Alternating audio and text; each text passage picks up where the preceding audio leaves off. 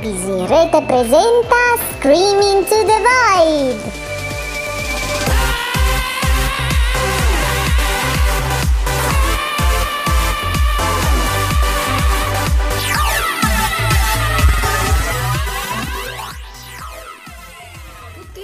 Bentornati a una nuova puntata di Screaming to the Void, il podcast che parla di cinema, narrazione e psicologia, non necessariamente in quest'ordine. Io sono Laura e io sono Isabella.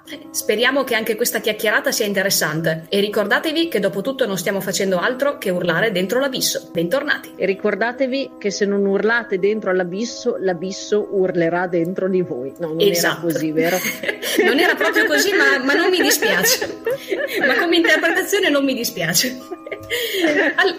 allora, è un piacere essere qui anche perché questa è una puntata particolarmente funestata perché è più o meno la terza volta che proviamo a registrarla. Forse ci siamo fatte trascinare dal, dal tema di oggi. Infatti, esatto. attenzione, attenzione, perché oggi abbiamo un evento. Abbiamo un film che è piaciuto a tutte e due. Ole! Ole! Non solo, un film horror che è piaciuto a tutte e due.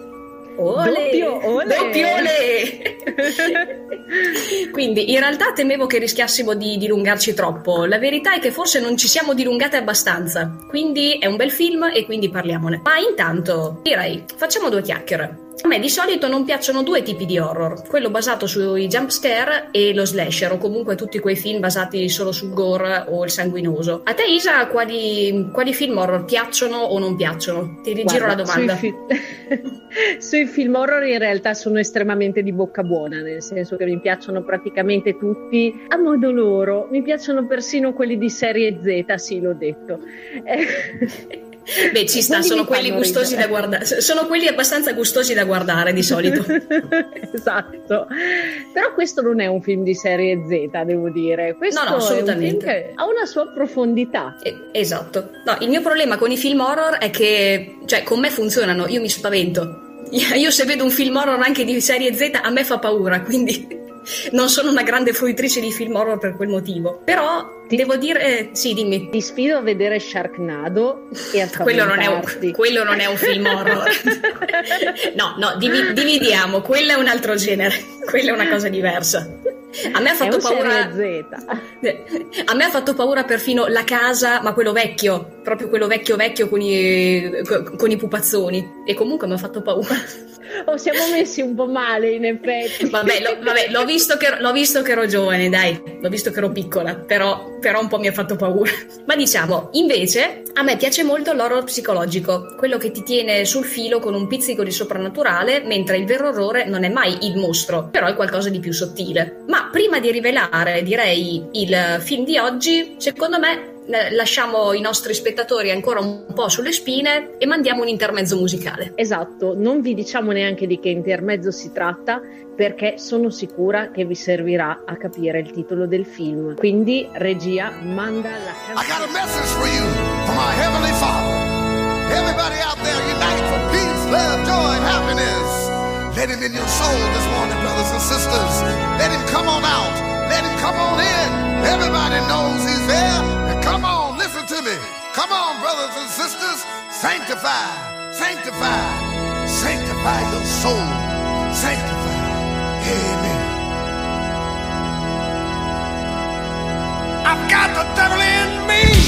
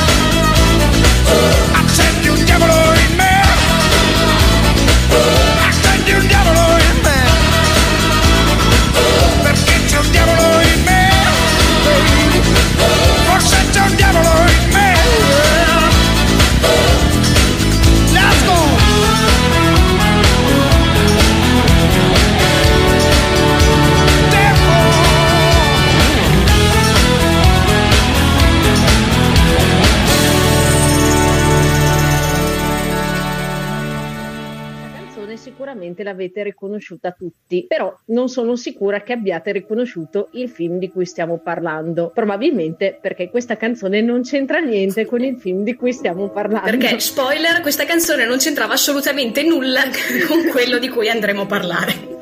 No, in realtà qualcosa c'entrava. Cioè, nel senso, Dimmi c'è cosa. la possessione, l'accendere un diavolo, insomma, era per introdurre un po' il leitmotiv delle canzoni di oggi, cioè canzoni blasfeme, di possessione, Certo che ora mi dici cosa c'è di blasfemo in Diavolo in me di zucchero, va bene. angoli blasfemici. sono. Angoli blasfemi, geometrie non euclidee. Ma bando alle ciance e eh, torniamo al film di oggi. Che ehm, il film di oggi è The Babadook. Faccio le presentazioni prima di lasciare stavolta la parola a Isabella. The Babadook è un film del 2014 scritto e diretto dalla regista Jennifer Kent. Curiosità. L'ispirazione per il film viene da una storia vera. La regista ha raccontato di essersi ispirata alla storia di una sua amica, una madre single con un figlio piccolo ossessionato da una figura mostruosa che, secondo lui, infestava la loro casa. Jennifer Kent aveva già creato nel 2005 un cortometraggio chiamato The Monster, che poi è diventato Babadook. La trama in breve. Amelia è una donna che vive sola col figlio di 6 anni, Sam. Non ha mai superato il trauma della morte del marito, che è rimasto ucciso in un incidente d'auto proprio mentre stava portando Amelia, incinta e con le doglie, all'ospedale. Quello tra madre e figlio è un rapporto segnato da un grossissimo trauma fin dall'inizio. Inoltre Sam è un bambino con un'iperattività fuori dalla norma, che risucchia alla madre ogni goccia di energia. Un giorno Sam trova in casa un libro illustrato che racconta di una figura inquietante chiamata Babadook. Si convince che il Babadook sia in casa loro e li perseguiti, e Amelia comincia ad avere visioni sempre più spaventose che sembrano confermare la teoria del bambino. Io sospenderei su questa bellissima sinossi e lancerei la prossima canzone che è Take Lancia Me la to Church. canzone. Take Me to Church di Osier, un'altra canzone sul tema appunto della blasfemia, almeno dal mio specifico punto di vista. Ammetto che questa canzone l'ho scelta io ed è una canzone che eh, al tempo mi aveva colpito tantissimo, a dire il vero, eh, nel senso che mh, l'avevo trovata così da un primo ascolto estremamente romantica, almeno finché non ho letto il testo. Poi quando parla di sbavare sull'altare ehm, e cose del genere, ho detto ok, sì, ok, forse è un po' meno romantica di quanto la musica suggerisca. In realtà è una canzone tragica, vai a vedere il video. Comunque, questa è Take Me to Church. She's the giggle at a funeral. Knows everybody's disapproval. I should have worshipped her sooner. If the heavens ever did speak, she's the last true mouthpiece. Every Sunday's getting more bleak. A fresh poison each week. We were born sick, you heard them say it. My church offers no absolutes. She tells me worship in the bedroom. The only heaven I'll be sent to is when I'm alone with. I was born sick, but I love it. Command me to be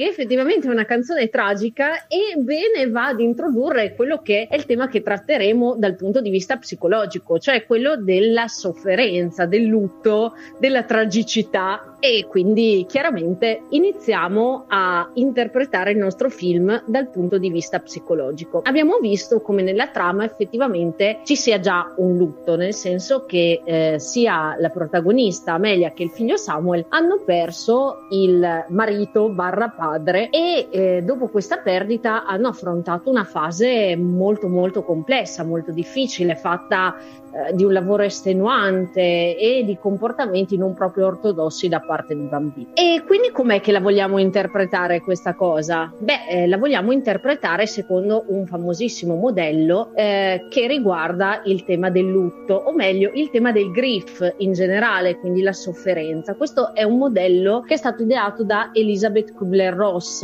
eh, che è stata una psichiatra svizzera e viene fondata, eh, scusate, viene considerata considerata la fondatrice della psicotanatologia e uno dei più noti esponenti dei Death Studies. In particolare, Elizabeth Kubler-Ross aveva studiato le fasi di accettazione dell'arrivo imminente della morte nei pazienti oncologici. Queste fasi però possono essere anche benissimo generalizzate alle fasi di accettazione di un lutto. In particolare, Elizabeth Kubler-Ross parlava di cinque fasi, quindi abbiamo una fase di negazione barra rifiuto, una fase di rabbia, una fase di contrattazione o patteggiamento e una fase di depressione. Andiamocele un po' a vedere nel dettaglio prima di arrivare all'ultima fase che è quella più importante, cioè quella dell'accettazione. Allora, ehm, la fase della negazione prevede che effettivamente la persona non riesca ad accettare eh, la sua condizione, anzi la neghi, siamo sicuri che sia successo, non è possibile, non ci posso credere. Queste sono un po' le frasi che ricorrono in questa situazione. Poi abbiamo una seconda fase, cioè la fase della rabbia. Quindi dal momento in cui cominciamo piano piano ad accettare il fatto, eh, subentra questa forte e incontrollabile rabbia, quindi si manifestano eh, degli istinti eh, negativi nei confronti del mondo, emozioni forti come rabbia, paura, disperazione e queste esplodono in una fase esplosiva, devastante. Arriviamo poi alla fase della contrattazione o del patteggiamento, quindi la persona comincia a verificare cosa può fare e come può investire le sue energie, quindi fa dei progetti, eh, comincia a delinearsi una pallida speranza però è proprio in questo momento che abbiamo una nuova fase di debacle, quindi la, fra- la fase della depressione. In questa fase il paziente o la persona appunto eh, comincia a prendere consapevolezza delle perdite subite e quindi subentra una fase di forte sofferenza eh, che prevede sia una depressione chiamata reattiva sia una depressione chiamata preparatoria. E poi, dopo questa fase, finalmente emerge l'accettazione, quindi il momento in cui la persona riesce ad elaborare quanto sta succedendo intorno a lei. Ma prima di andare a contestualizzare queste fasi proprio nell'ottica del film di Babadook, io lancerei un'altra canzone che è Ipswich di Giorgi Kai. Buon ascolto, ci vediamo dopo.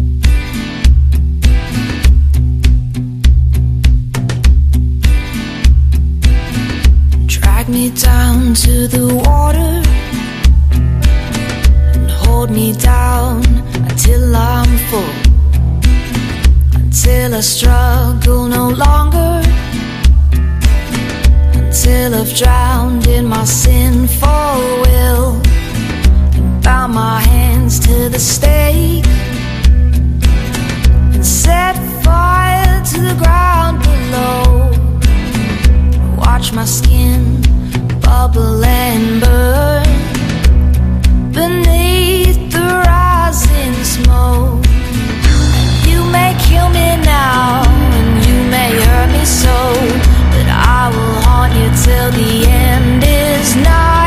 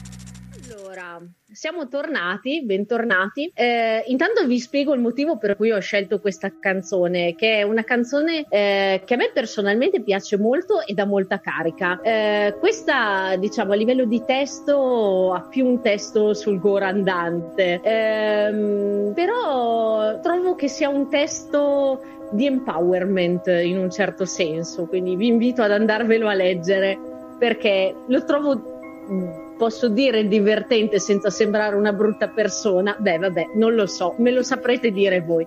Non ci facciamo problemi. Mai fatti problemi su queste cose. Esatto. Eh, questa, tra l'altro, piccola curiosità di cui probabilmente non vi interessa una cippa, è una canzone di un'artista semi sconosciuta che ho incontrato tramite una serie tv di Netflix, la serie tv Residue. Eh, la, la colonna sonora della serie tv Residue, in particolare proprio l'intro, è stata realizzata da eh, questa cantante Georgie Kai che ha una voce molto particolare, come avete sentito. no? E mh, sono andata poi a partire da quella colonna sonora a cercarmi le altre canzoni ed è così che ho scoperto Ipswich che posso dire che tra le sue è una delle mie preferite. Dopo questa curiosità riprendiamo il nostro tema appunto, le fasi del lutto e come le contestualizziamo nella storia di Babadook. Abbiamo detto che Babadook è un mostro, no? Eh, anche se eh, in questa storia effettivamente un lutto c'è, la parte dell'elaborazione non viene affrontata in modo realistico. O meglio, da un certo punto di vista osserviamo anche come eh, Amelia cerchi di metabolizzare la perdita subita, ma eh, la vera metafora appunto è quella di Babadook. Questo è un mostro che eh, all'inizio esiste come protagonista di un libro, però se si nega la sua esistenza e se si fa finta che non esista, diventa più, diventa più forte, diventa più presente, arriva a possederti e poi continua a farti male fino a farti precipitare nel nulla assoluto. Ma è solo nel momento in cui lo accetti che questo mostro non ti fa più così male. Una volta accettato, lui continua ad esistere, ma è mansueto, è addomesticato. Questa è un po' la trama in breve. Ora, eh, purtroppo dovevo farvi un piccolo disclaimer, non l'ho fatto, eh, quindi ho già fatto qualche spoiler da questa descrizione, ma credo che siano spoiler molto limitati, per cui se avete paura degli spoiler vi prego di fermarvi adesso. Perché adesso ne faremo ancora di più grossi. esatto. No, fermo! Fermatevi ora perché adesso spoilereremo tutto. Quindi se non avete visto il film e vi interessa vedere il finale, magari fermate qua o magari ritornate dopo averlo visto per parlarne. Esatto, quindi tu che non hai visto il film, tu non puoi passare. No, va bene, ok. o se volete continuate, non importa. non Esatto, ci formalizziamo. È, stato- è stata una lunga giornata, scusatemi, divago. Allora, andiamo a vedere eh, nel dettaglio quelle che sono queste fasi, no? Quindi abbiamo una fase iniziale in cui viene trovato questo libro eh, che eh, parla di questo mostro Babadook, altrimenti definito Babadook Duk Duk, dopo aver visto questo per gli amici. libro. esatto. Questo mostro eh, diventa sempre più reale nelle idee di Samuel ma la madre ne nega l'esistenza. In fondo è solo il protagonista di un libro e lui si sta immaginando tutto. Questo mostro però piano piano comincia a manifestarsi, a diventare sempre più presente e ad intaccare proprio la coscienza della madre fino ad arrivare a possederla. Quindi mentre la fase iniziale, quella in cui eh, la madre nega l'esistenza di Babadook, si può eh, vedere come la fase di negazione, la fase della possessione può essere interpretata come la fase della rabbia, no? Osserviamo poi dei momenti concitati in cui i protagonisti cercano di liberarsi del mostro eh, in modo estremo, quindi una sorta di fase di contrattazione che sfocia poi in una fase di stasi, no? in cui tutti sembrano uscire distrutti da questa lotta. E questa fase di stasi potrebbe essere vista come la fase di depressione. Mm, fino a qui la metafora pare abbastanza forzata, nel senso che queste potrebbero essere le classiche fasi di un film horror e non ci sarebbe niente di strano, niente di particolare, probabilmente non starei facendo neanche questa recensione. Però alla fine abbiamo un elemento molto interessante. E quindi mi fermo di nuovo e vi dico se non volete gli spoiler fermatevi adesso, please questo elemento è eh, l'elemento che in realtà ha diviso tantissimo gli spettatori. Io personalmente l'ho apprezzato parecchio, ho trovato il finale eh, molto particolare e anche molto originale, però alcuni l'hanno trovato veramente brutto. In effetti ha del grottesco questo finale. Tu cosa, cosa ne pensi, Laura? Ah, eh, io sono in quella metà a cui il finale è piaciuto, anzi, secondo me, secondo me era la chiusura perfetta per un film del genere. Anzi, ho... in realtà, mentre stavi parlando, mi sono chiesta che sarebbe interessante eh, sapere magari potendo chiedere direttamente alla regista se ha pensato alle cinque fasi dell'elaborazione del lutto mentre scriveva la sceneggiatura, perché le scene, i tempi del film in realtà somigliano molto a un'escalation che segue esattamente le fasi che hai riassunto. È vero, anch'io me lo sono chiesta subito quando ho visto il film ed era tanto che volevo parlare di questa cosa perché eh, proprio mi ruggiva dentro, mi, mi stava possedendo un po' come il Babadook ha posseduto Amelia. Quella era la deformazione professionale che veniva fuori quando guardi i film. Dici, ma questa sceneggiatura, secondo voi, è stata scritta seguendo le cinque fasi del lutto? E non è improbabile. In, real- in realtà, visto, io, non so, la- l'approccio psicologico di questo film, a me non pare nemmeno tanto improbabile. Ma continua pure. Beh, stavamo parlando appunto del finale. Eh, nel finale cosa succede? Abbiamo un flash forward, no? Uno, un balzo in avanti e cosa succede in questo balzo in avanti? Beh, le vite dei nostri protagonisti sembrano trascorrere in modo insolitamente tranquillo. Tutto va bene. E uno dice, ma passare da questo devasto che si è visto nella prima fase del film a questa scena in cui tutto va bene, beh, ci sa un po' di qualcosa di strano. E in effetti qualcosa di strano c'è. Vi è questa scena dove i protagonisti scendono in cantina e in cantina chi è che c'è? C'è il nostro Babadook che li sta aspettando per farsi il suo lauto pranzetto di vermi. E qual è il significato di questa scena? Il significato di questa scena è semplicemente che non è che il lutto smetta di esistere dal momento in cui lo si è accettato, però è gestibile. Diventa qualcosa di gestibile, qualcosa che è parte di sé e ogni tanto torna fuori ma non fa più del male. E l'ho trovata una scena interessante, mm, un uso sapiente della tecnica cinematografica, ecco, mi è piaciuto veramente tanto. Anche a me, direi che mi è piaciuto per gli stessi motivi.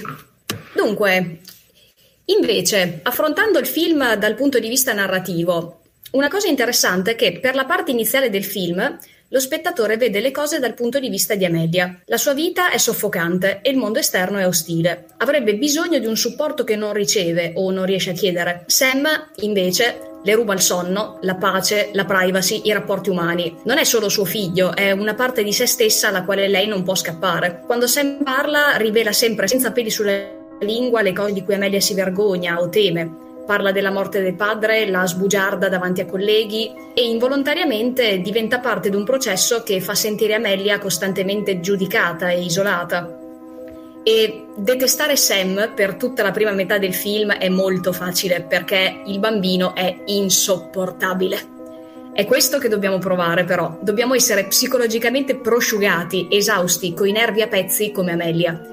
Il punto è che, per quanto irritante sia, Sam è solo un bambino. È l'innocente che potrebbe pagare perché sua madre non ce la fa più e con la seconda metà del film noi vediamo il rapido decadimento di Amelia mentre cede al Babadook, cede ai suoi istinti più bassi, alla sua depressione, alla sua rabbia, a tutto quello che la sta soffocando. Ma il film sembra suggerire che in realtà quella situazione di equilibrio precario non sia una novità, ma la norma. Se notate, le avvisaglie ci sono fin dall'inizio. Sam costruisce delle macchine pericolose perché è convinto che in casa sua ci siano i mostri e tenta di proteggere se stesso e sua madre. Un segno che in casa c'era già qualcosa che non andava, da sempre, molto prima dell'ingresso di Babadook nelle loro vite. Sam è un bambino iperattivo che soffoca chiunque gli stia vicino, ma è anche un bambino piccolo che deve avere a che fare con una madre che sta andando a pezzi. E ci sono delle scene andando avanti nel film che ti fanno stare davvero male. Non hai gli strumenti per reagire o per gestire la situazione, e non che non ci provi, anzi, lui è il primo ad armarsi contro Babadook e a lottare fisicamente contro la madre perché se ne liberi. Un'altra curiosità, effettivamente, di questo film, in quanto film horror, è che il personaggio del bambino, cioè quello che di solito nei film horror è una delle prime vittime o di solito l'oggetto della possessione o l'elemento da salvare, a un certo punto diventa una forza molto attiva contro il, il vero personaggio posseduto che è la madre. E su queste note vorrei lasciarvi per un attimo con eh, un brano di uno dei miei gruppi preferiti, ovvero i miei amati Rammstein, e questo è Mutter, per restare in tema.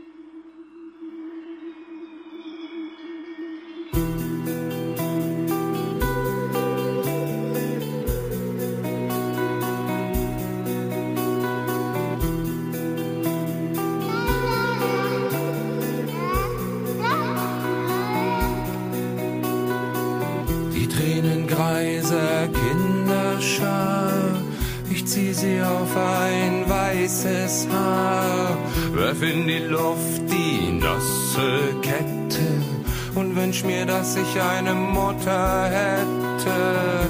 Keine Sonne, die mir scheint, keine Brust hat Milch geweint. In meiner Kehle steckt ein Schlauch, hab keinen Nabel auf dem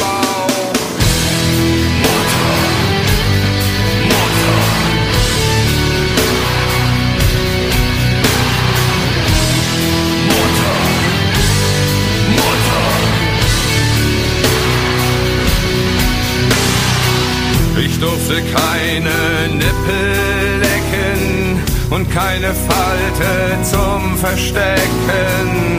Niemand gab mir einen Namen, gezeugt in Hast und ohne Samen. Der Mutter, die mich nie geboren, hab ich heute Nacht geschworen, ich werde dir eine Krankheit schenken sie danach im Verlust versenken.